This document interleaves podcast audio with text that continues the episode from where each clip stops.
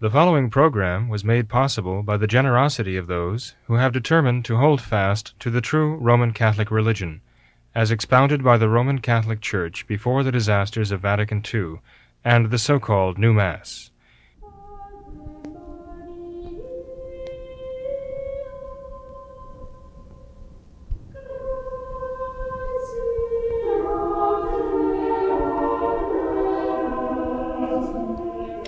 Hello and welcome to What Catholics Believe. I'm your host, Thomas Nagley, and with me tonight is Father William Jenkins from the Society of St. Pius V, pastor of Immaculate Conception Church in Norwood, Ohio. Hello, Father. Hello, Tom.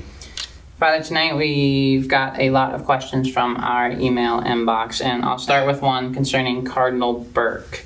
So, this questioner would like to know what does Father think about the possibility of Cardinal Burke being the next Pope to bring back the Church to tradition and her former glory? Well, uh, as always, there's uh, more involved to that than a simple 15 or 10 words or less, you know. Okay. Cardinal Burke went along with the Novus Ordo, okay? He's gone along a long, long way with the Novus Ordo and uh, has actually defended the, the Novus Ordo, the new Mass, new sacraments, and all the rest, right? He's been uh, a partisan of the changes all those years, uh, did not uh, lead any resistance to them. He's become rather well known uh, lately because uh, under Francis things have become so egregiously awful that he's, you know, not the blogger heads with the ultimate conclusions of modernism. I'd like to think, and I pray, that he would come to see that the whole modernist construct since Vatican II, the whole horror story of Vatican II and, and what came after it, must be rejected, and I'd like to see him return completely to Catholic tradition. But so far, he's not doing that. Right. He's just trying to find a um, a form of modernism that he's comfortable with. So uh, I don't see even if he were to become quote the next pope unquote. I don't see that as a good thing. Uh, he's infected with some very very modernist ideas too even when he says something that is uh, quasi traditional, it is only quasi traditional uh, because what he says often involves modernist ideas introduced even into uh, in a traditional Catholic concepts. So, um, no, that's a, that's a problem. Um, but uh, th- there's also, I mean, obviously, there's the issue was how was he ordained a priest? How was he consecrated a bishop? Were these uh, sac- was this administered? His ordination and consecration administered according to the new rite of ordination, the new rite of episcopal consecration? If so, they're very doubtful.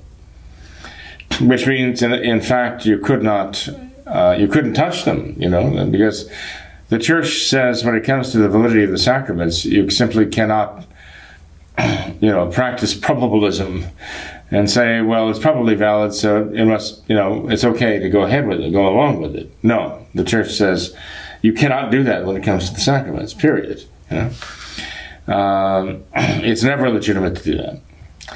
So, uh, with regard to the new rites, there's the question of whether there's even validity there, uh, whether there's a valid consecration as a bishop or a valid ordination as a priest.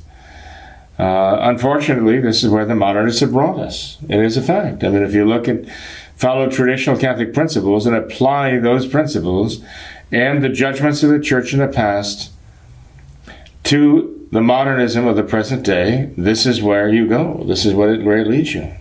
So, uh, in other words, no, I, I, don't see any possibility of that.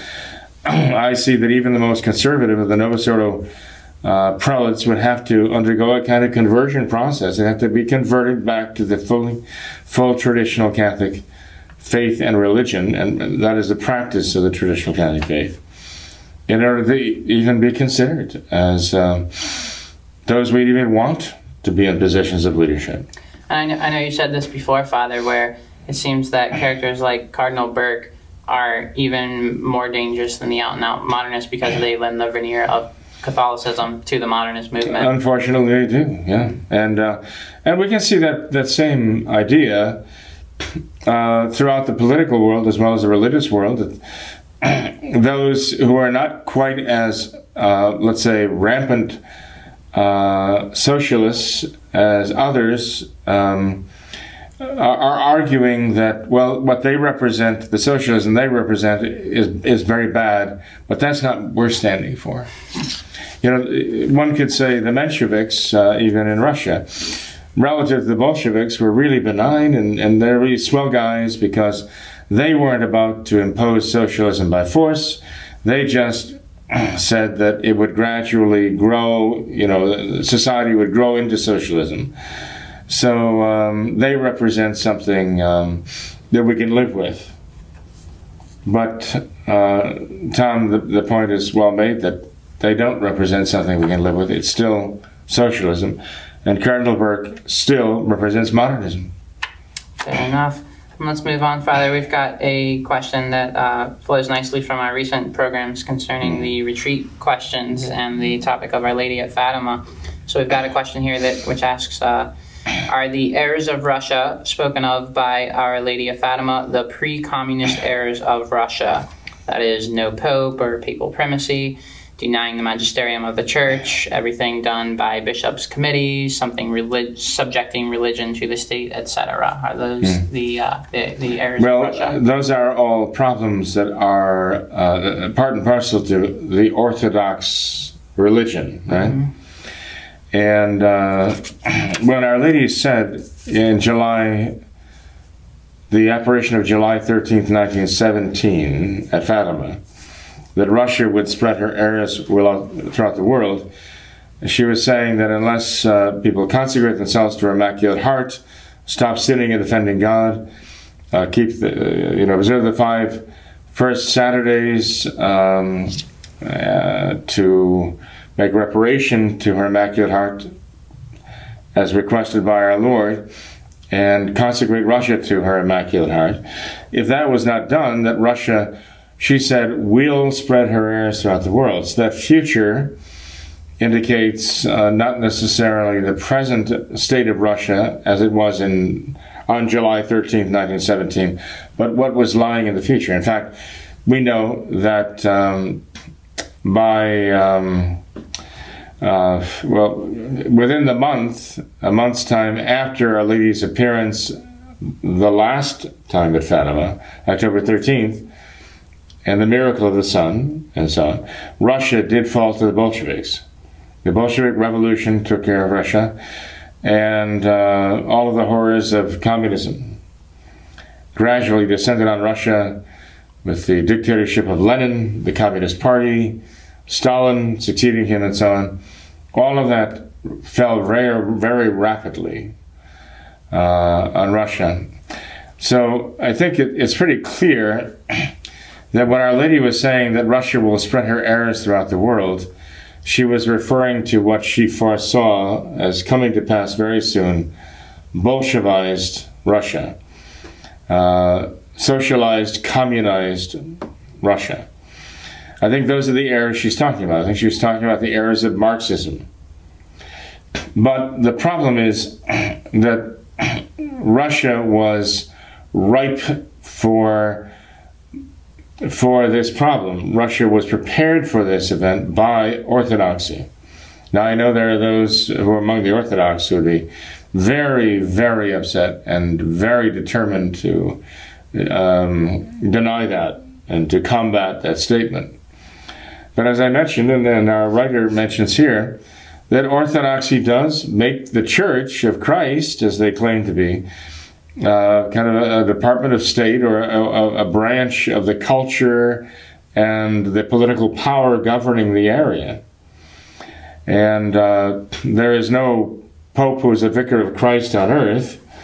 Um, there are simply the bishops, basically, and their titles, metropolitans and so on, uh, governing, and they are equal in their power. Each has independent power over a certain area, right?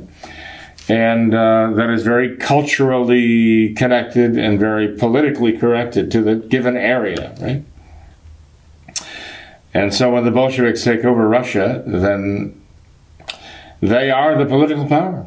and they see the Church of Russia, the Orthodox Church of Russia, as a department of state, as an extension of the Communist Party, as a means of consolidating and perpetuating their power over the people and gaining control of the people, body and soul, because now they are the religion also.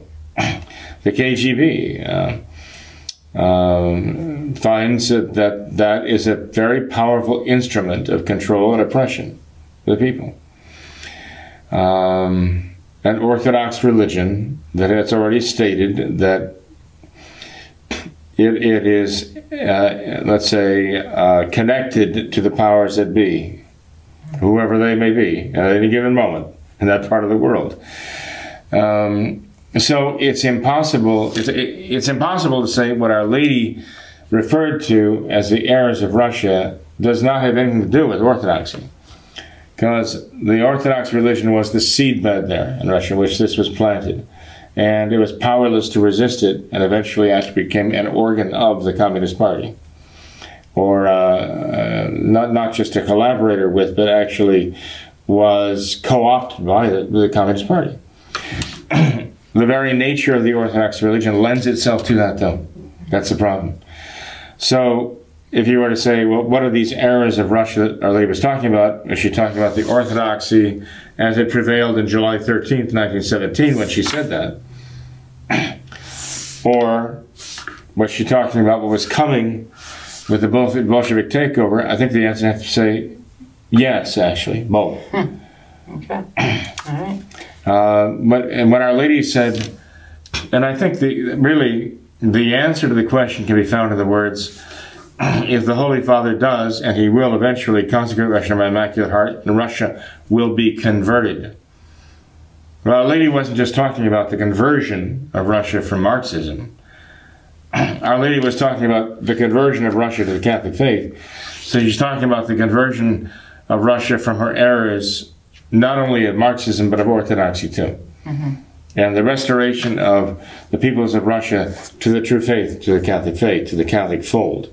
That is the only way to understand, um, uh, as far as I can see, her words talking about the conversion of Russia. Mm-hmm. She wasn't just talking about Russia that had been Orthodox, now having been overtaken by communism, being converted back to Orthodoxy again. No, that's definitely not what she was referring to. No, I don't think so. Well, we've got another question here about uh, the Blessed Mother, Father, and this viewer would like for you to explain uh, the idea of Mary, the Blessed Mother, being the co-redemptrix. Mm-hmm. Could you explain that that idea? Well, the Church has never actually defined that she is the co-redemptrix. I mean, there's, there's no actual dogmatic definition giving her that title that I know of. I keep ignorance, guess. But the fact is that the Church has a long-standing tradition that Our Lady has a unique role in our Lord's life and in his mission. And uh, her unique role is defined by her motherhood. She was, first of all, preserved from original sin. So never was her soul in any way tainted with any sin. Never was she an enemy of God. We, actually, God prophesied, God Himself said that the enemy would, that the woman would be the enemy of Satan. And if she had ever been in sin, during that time she would have been the ally of Satan, not his enemy. So we know that Mary is not the enemy of God ever, that she is the enemy of Satan. And uh, that puts her in a unique place in the history of mankind. But also the motherhood of our Lord, which was her vocation to bring the Redeemer into the world, which was the the reason for that privilege of her immaculate conception and her sinlessness, her vocation to be the mother of our Lord, that already places her in an absolutely unique position among all mankind and among the angels themselves. that she has a relationship with uh, the Son of God, the eternal Son of God, that no one else has and no one else can have. She is his mother. And he respected that here on earth. You know? And um, we see that over and over in the Gospels, uh, even to the point where at the wedding feast of Cana, he did what otherwise would not have been done. He began his, his way to Calvary at that point, at that moment in his life, because she asked him to. She understood, she, he understood exactly what she, uh, what she intended when she pointed out they had no wine. And his answer to her shows that he understood. When he says, What is that to thee and to me, woman? My hour is not yet come. She understood exactly the significance of those words. and she understood, he understood exactly what her meaning when she said to the waiters, Do whatever he tells you. They communicated with each other in a way that uh, only the two of them perfectly understood, but they did. And um, and the result was that our Lord did work His first miracle and begin the road to Calvary, at his, at her request. So you see, she has a very special role to play in the life of our Lord, in the death of our Lord. She was there to receive him and place him in the manger. She was there to receive his body and place him in the tomb. Um, and um, because of that, the church has always understood that she was in a position to suffer with him, to unite herself with his redemptive sufferings in a unique way. Not only because of her sinlessness, that was a privilege granted to her by the foreseen merits of Christ crucified, because Christ died for her too, uh, but also that her heart was crucified, as was said in the temple when they when when she found our Lord there at the age of twelve uh, or I should say rather, when they presented the, the infant to Jesus in the temple, excuse me, and it was prophesied to her that a sword would pierce her heart, you know. So she felt that suffering of our Lord as only a mother could. So Pope Pius X actually uh, addressed this very question of the title of Mary as the co-redeemer and he said, well, obviously, there is only one true Redeemer of mankind. That is the Son of God. But our Lord, the Son of God, and God the Father Himself, and the Holy Ghost also do uh, unite their creatures, not only us, with the redemptive work as Christ said to his apostles, You go therefore and preach the gospel to all nations. You baptize. You teach them, instruct mankind to observe what things I've commanded you. As our Lord said on the night of the resurrection, Go and forgive sins. Whose sins you shall forgive, they are forgiven. As our Lord at the Last Supper consecrated his body and blood and then tells the apostles, You do what I have done. You do this. So God associates us with his work. Uh, and this is how he does things. This is how our the God revealed in the person of our Lord Jesus Christ, who is the Son of God, revealed the Father to us and the Holy Ghost too. Uh, that we are associated by by God in the missions uh, that of His Son and the mission of the Holy Ghost. Uh, Mary had a special mission. Among all mankind, she had a special mission. Pope Pius X said that Mary is obviously uh, given the title of co-redemptrix in a subordinate way. Makes it very clear. You know? And he explained it this way. He said that our Lord is the Redeemer de condigno. And that's a, that's a Latin expression meaning that he is the Redeemer by the very fact of his worthiness, that what he accomplished as the Redeemer was strictly due to him because of his dignity as the Son of God. And so, offering himself on the cross as the sacrifice for mankind, he earned the graces. They were due to him because he is God. And as the Son of God, he and he alone could obtain the graces of redemption because he and he alone could only had the dignity to repair the, the insults to God the Father that mankind had offered. No, no have offered to God. No creature could offer an infinitely worthy, valuable sacrifice. Only Almighty God had the power to do something of infinite value. And that's what was required here because the goodness that was offended was infinite goodness, the infinite goodness of God. There is nothing that all mankind could possibly do, even sacrificing their lives, uh, it would not have infinite value. And so it required Almighty God to be willing to offer the sacrifice, but he would have to do so as man. To apply that the value of that sacrifice, the benefit of that sacrifice to man. That is why we say that Jesus Christ, the Son of God, uh, obtained redemption of mankind de condigno because of his of his worthiness, of his dignity as God's own divine Son. Mm-hmm. Mary could not have done that. Impossible. She needed redemption too. You know, the privilege of her immaculate conception was accorded to her only because of her vocation as the mother of God, and it was uh, given to her as a privilege, not as a right. She was redeemed as much as you and I.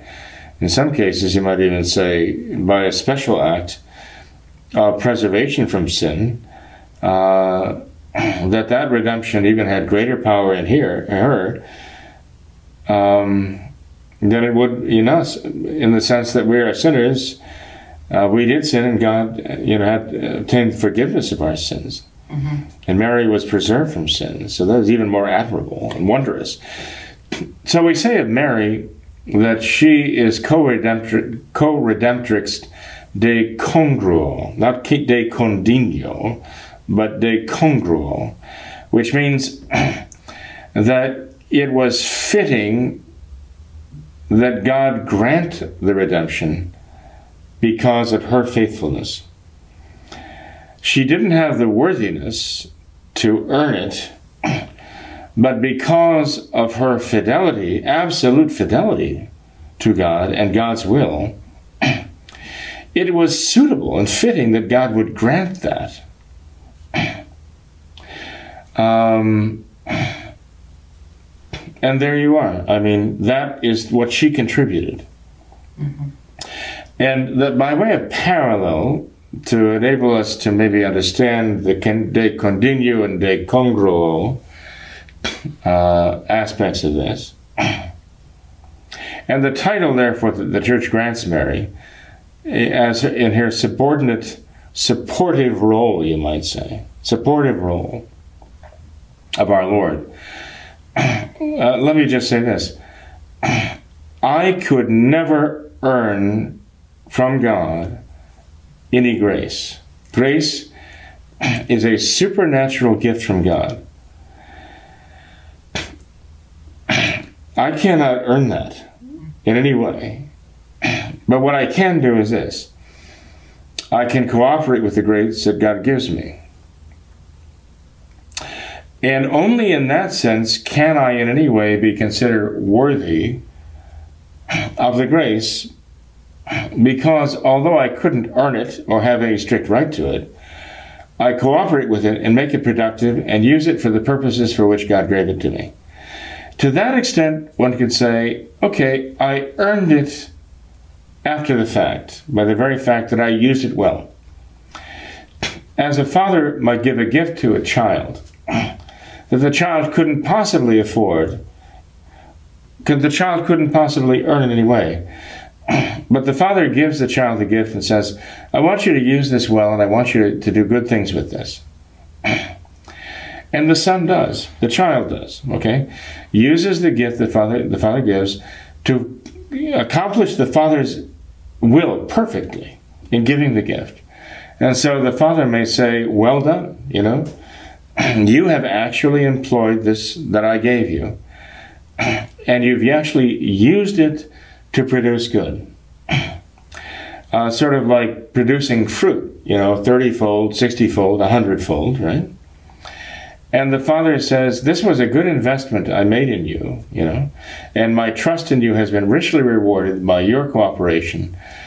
to that extent, the son may say, and the father may say, You, you have. Uh, you have deserved my confidence, my trust, my generosity. You, you have deserved that because of what you have done in fulfilling my will in giving you this gift. And so it is with Mary, our Blessed Mother, in a very special way, though. Um, she has uh, been worthy of that gift from God because of the wholehearted generosity of giving of herself to serve God's will. To that extent, we could say that she is certainly, in her supportive role of our Lord, a co redemptrix with Him. And you know, Father, it seems that this idea of Mary being the co-redemptrix that's often used as some kind of excuse to uh, to to say that Catholics worship Mary or worship the Blessed Mother. When in, in fact, that's not the that's not the real. Quite the contrary, they, they don't understand, and maybe sometimes they don't want to understand. They're just looking for for uh, something to um, you know complain about or to attack, some weapon to attack Catholics. And uh, but I think if you explained it to them, they would either say, "Well, let's change the subject because I don't want I don't want an explanation. I just I'm looking for a fight. That's all, or something to uh, smear you with. You know, let's move on to the next thing." And then you say, "Okay, well, you're not of goodwill." but if somebody were to come and raise that point, and they're of goodwill, then they really want to know what ca- what answer you would give, and. Uh, if you if you gave a good answer in an understandable way, I think anybody of goodwill would say, "Man, there's nothing wrong with that. That's perfectly fine. We can't deny or argue with anything you've said."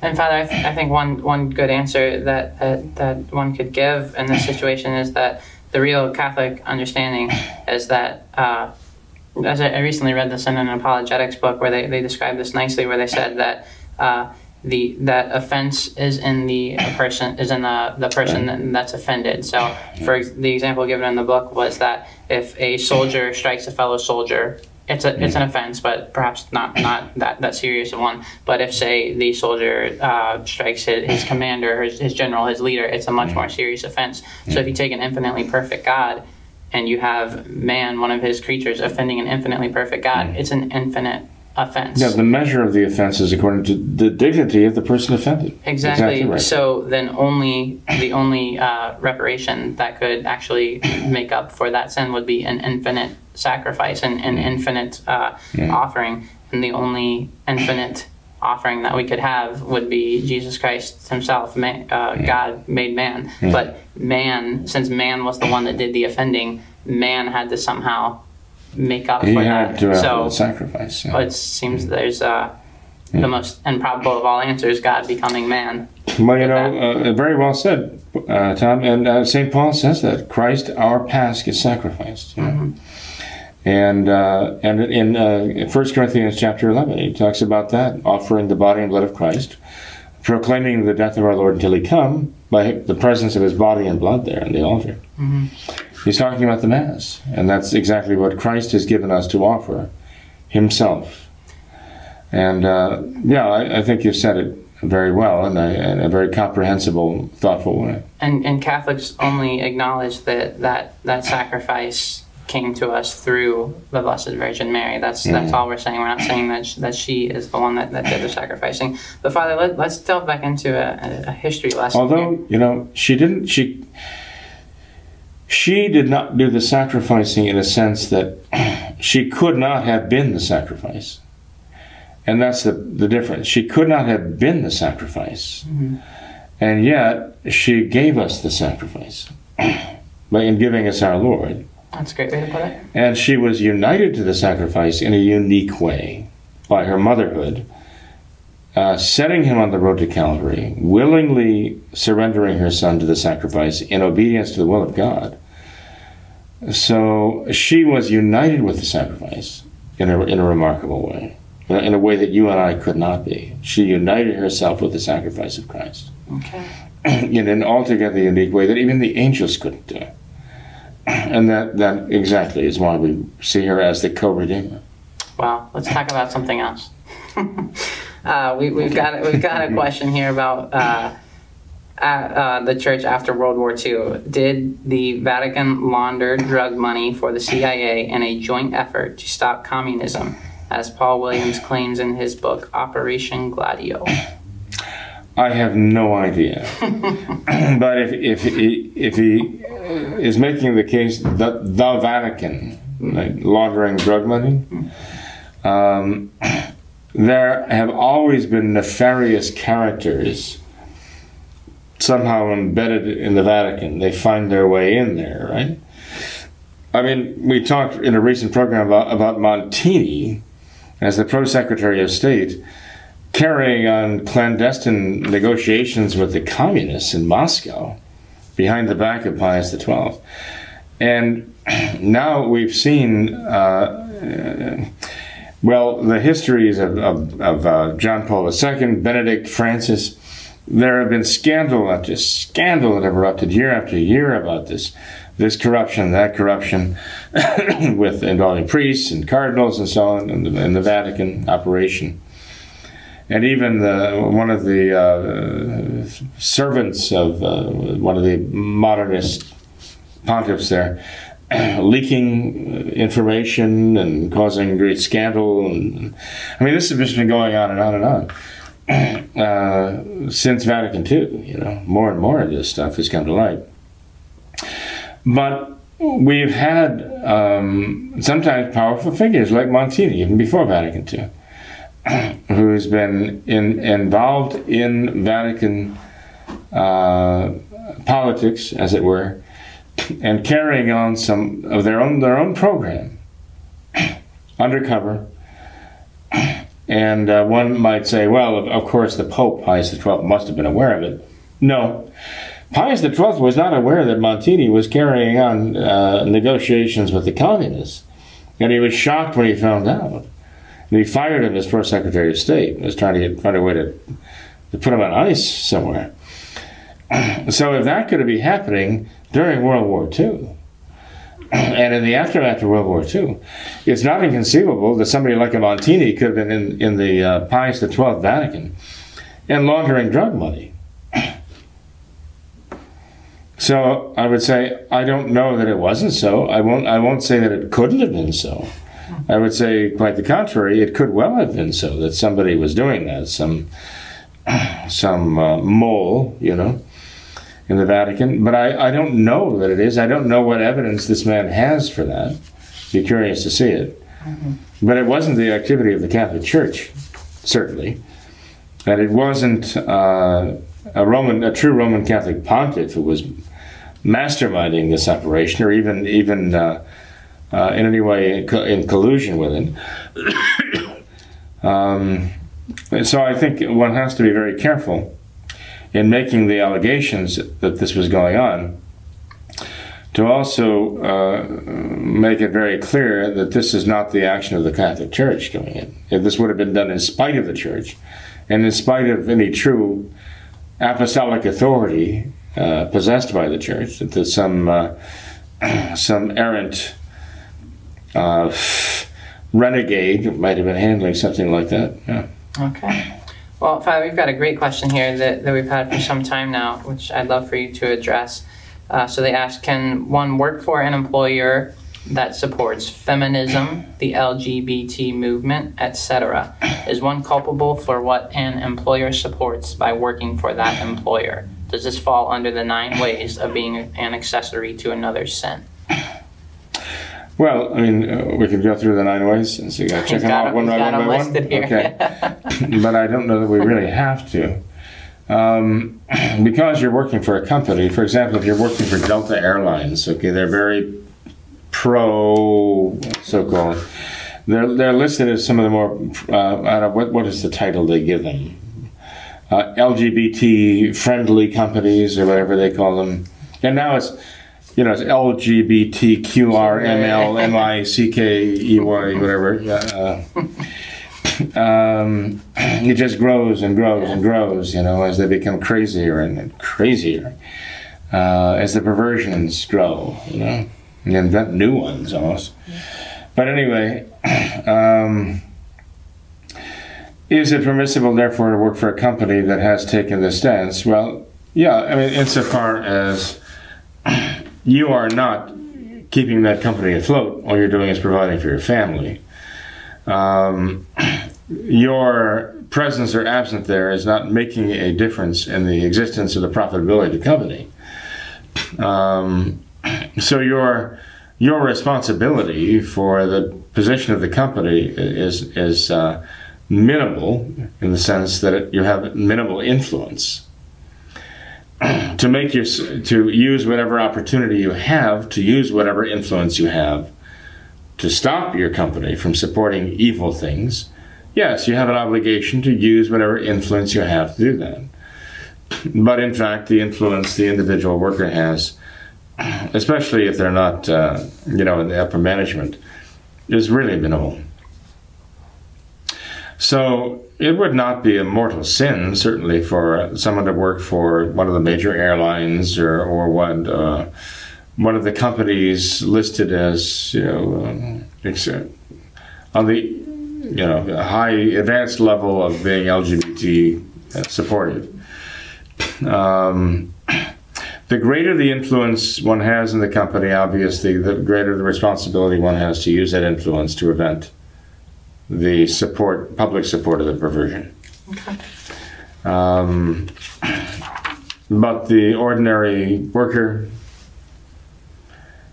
uh, in lower management or not even in lower management has such minor influence there that they um, they they their their cooperation in any evil there would be very minimal.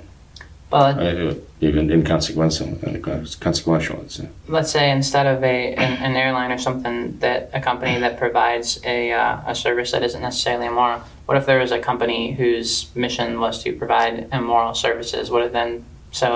well, if the nature of the company is to, is to provide an immoral service, then uh, clearly they couldn't they could uh-huh. not be part of that. They couldn't support it. Uh, I mean, you know, there there are levels of support, levels of involvement. okay, if I have a job in a, in a company that is um, uh, involved with abortion, mm-hmm. okay, if I'm if I'm working as a receptionist in an abortion mill, you know, an execution chamber for babies, I'm very gravely I'm committing sin there by actually facilitating the killing of babies by organizing this, repeat, take taking appointments, scheduling people in and out, you know, and, and so on. Clearly, I mean, I'm contributing to the effort of something that is intrinsically evil. Um, but the question then comes up this, uh, to this too.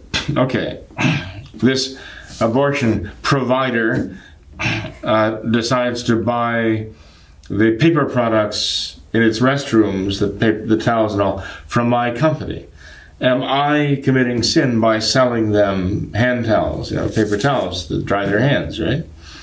Am I, um, am I, uh, to what extent am I involved if I agree to have my company clean the offices by night, you know? So I send workers in to clean the offices.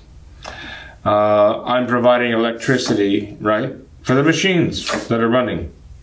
I mean, am I selling them uh, am, I, am I like a broker of energy? And I go in and I say, I want to sell you the energy, you know, and, and, you get you a cheaper rate or whatever it is. Um, you, you're hiring me to redo the parking lot asphalt, you know. Obviously, uh, you know, someone real principle would say, I, I cannot do anything. I, I don't want anything. I don't want your business. I'm not going to contribute to your business in any way. Um, I'm not going to put up your sign. Go find another sign company, right? I'm not going to replace the asphalt in your in your parking lot. Find another asphalt company, um, et cetera, et cetera. Right? Okay. Then we're talking about something that is a very different matter, right?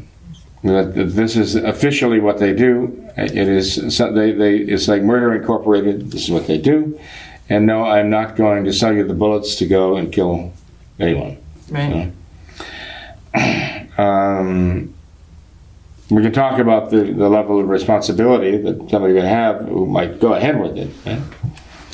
Uh, but that gets, you know, morally it gets very complicated uh, with working with all the principles and, and what level of involvement they have and what level of responsibility and therefore what level of guilt they may have for what they do. Well, um, that would take multiple programs uh, to really cover thoroughly.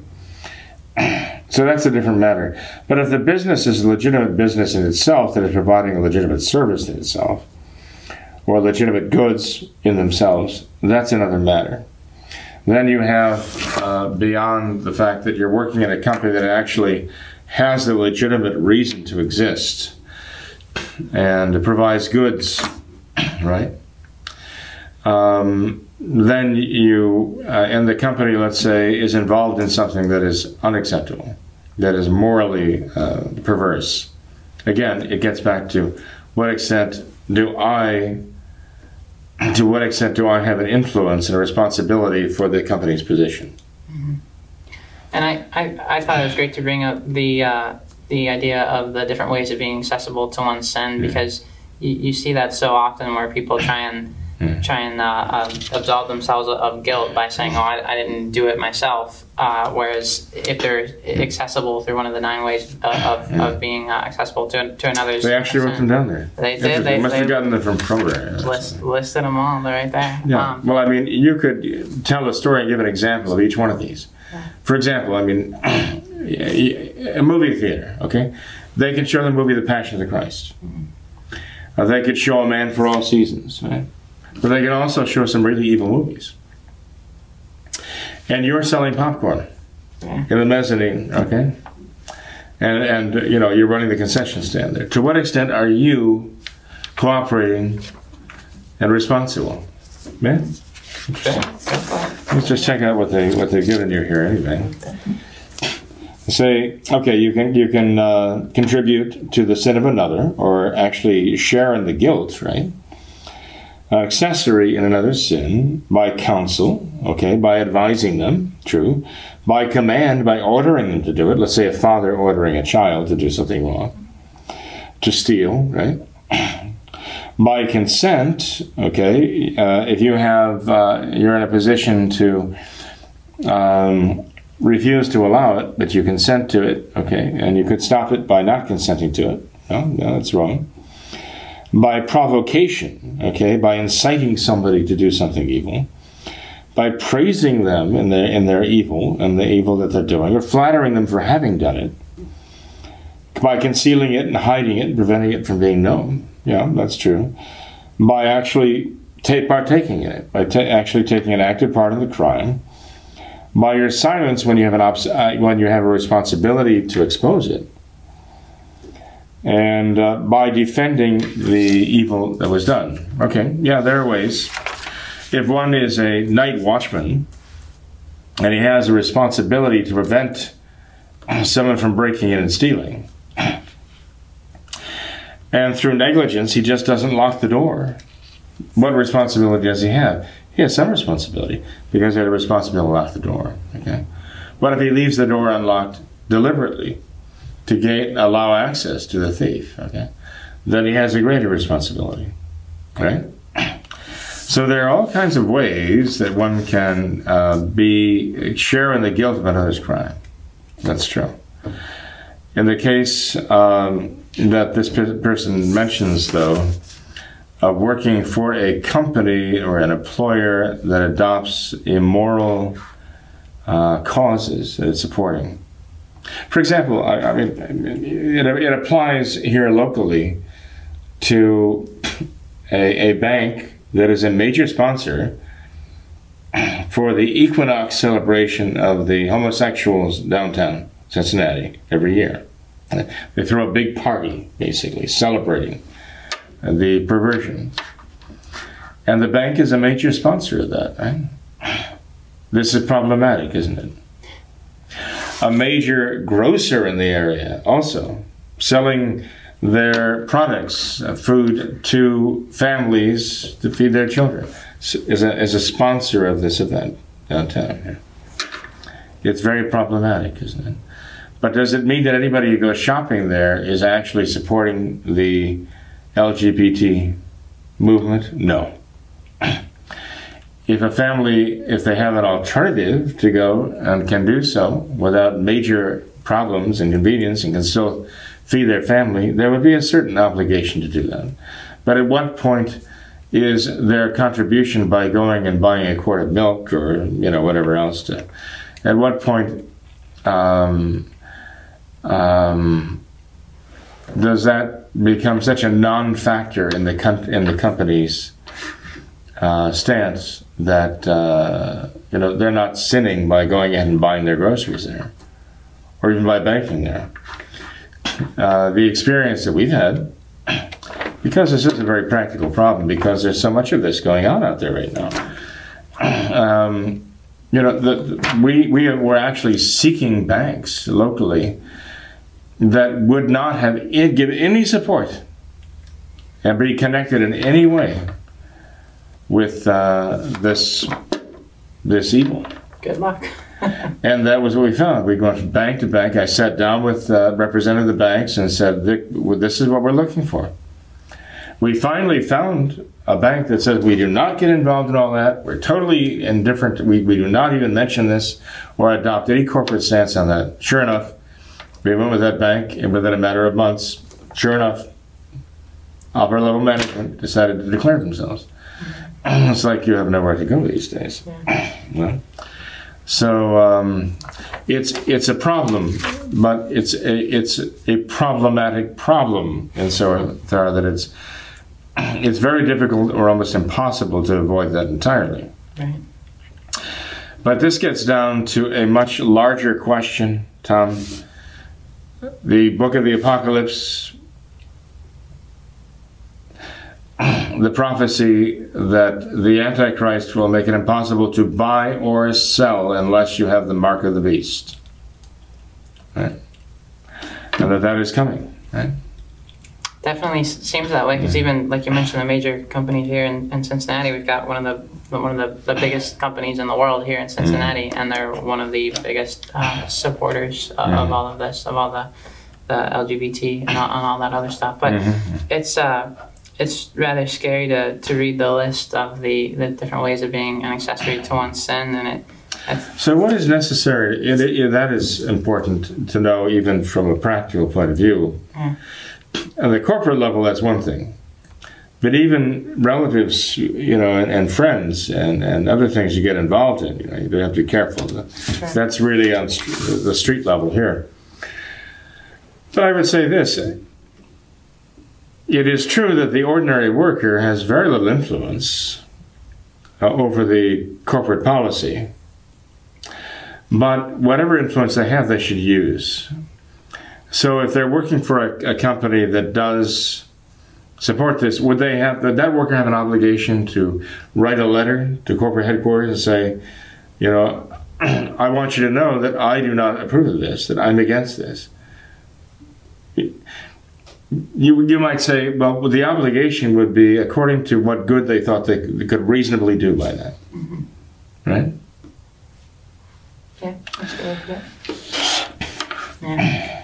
Uh, all right. Well, then let's move on, Father. Okay. We've got uh, a whole stack of questions left, so we'll see Okay. what, what, what we can get through here. But there's there's one that we've had for a while now, asking if you could explain the meaning of Jacob's ladder. Not right now. Okay. There are a number of things called the Jacob's Ladder. One of them has to do with high voltage electricity. but as far as Jacob's Ladder from wrestling the angel and uh, so on, that I would want to uh, that I would, I'd want to take a good look at again okay. because it's been quite a while since I've even thought about that. But why don't we set that aside for the time being and return to it? well, it's a good question. We can do that. Uh, okay, then let's move on to a question about marriage. Specifically, can a marriage that originated in the Novus Ordo and has transitioned to uh, a, something traditional, such as SSPV, can that be blessed by a traditional priest? If it is a valid marriage, yes, it could be, and uh, blessed in the sense of a, a nuptial mass and giving the nuptial blessing, or not sure. okay.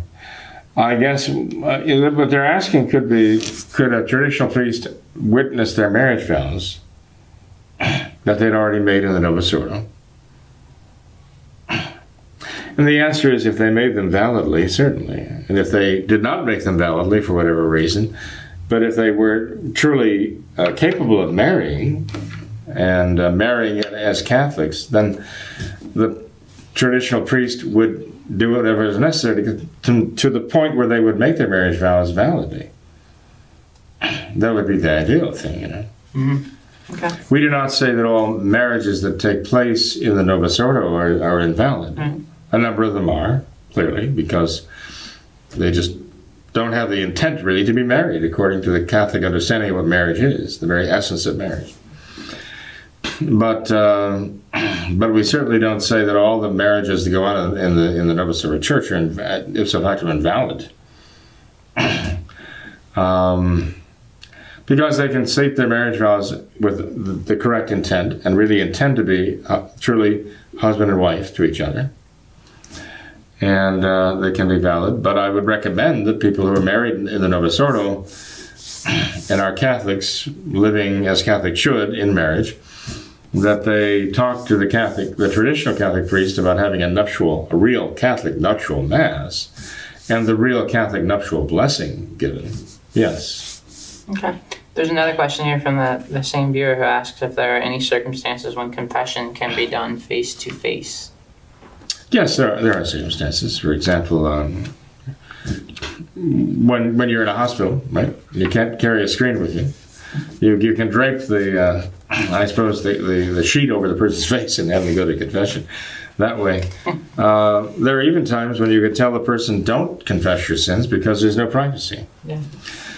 The thing is, though, uh, a, a priest is obliged to turn away when a woman is going to confession. He, he's allowed to hear a man's confession face to face if necessary, but not a woman's confession. And because if a woman has matters of the sixth and ninth commandment to confess, and she's confessing to the priest, it can be very embarrassing for her, and it can be problematic for the priest too. So he really should turn in such a way that effectively there is a screen there because she's not facing him and he's not facing her. Interesting. Okay. Uh, well, Father, we've got a whole stack of questions left. We'll Mhm. save those for a future program. How's that? Okay, that sounds like a fine idea, Tom. Bring up Jacob's ladder again. Too. I'll do that. We'll, uh, I, I will do my homework. And there, there are comments of the fathers on that talk about the significance of that in the spiritual and allegorical sense. I just like to brush up on that. sure. You know why? because if I start talking, there's no, te- you know, this gives us hope that it can be, uh, let's say, made concise. So that, that's why I don't want to get started on it right now. We'll see what we can do. Wow. Okay, thank thanks, you. thanks for being here tonight, Father, and thanks for answering at least some of the questions. Oh, sure, So, Thank you. No and problem. thanks to our questioners, too. I appreciate them sending Definitely. questions. Yep, exactly. Thanks to all of our viewers for watching this episode of What Catholics Believe. Until next time, we ask that you all remember the words of Our Lady of Fatima to consecrate yourselves and your families to the Immaculate Heart of Mary and to pray and do penance. Thank you, and God bless you.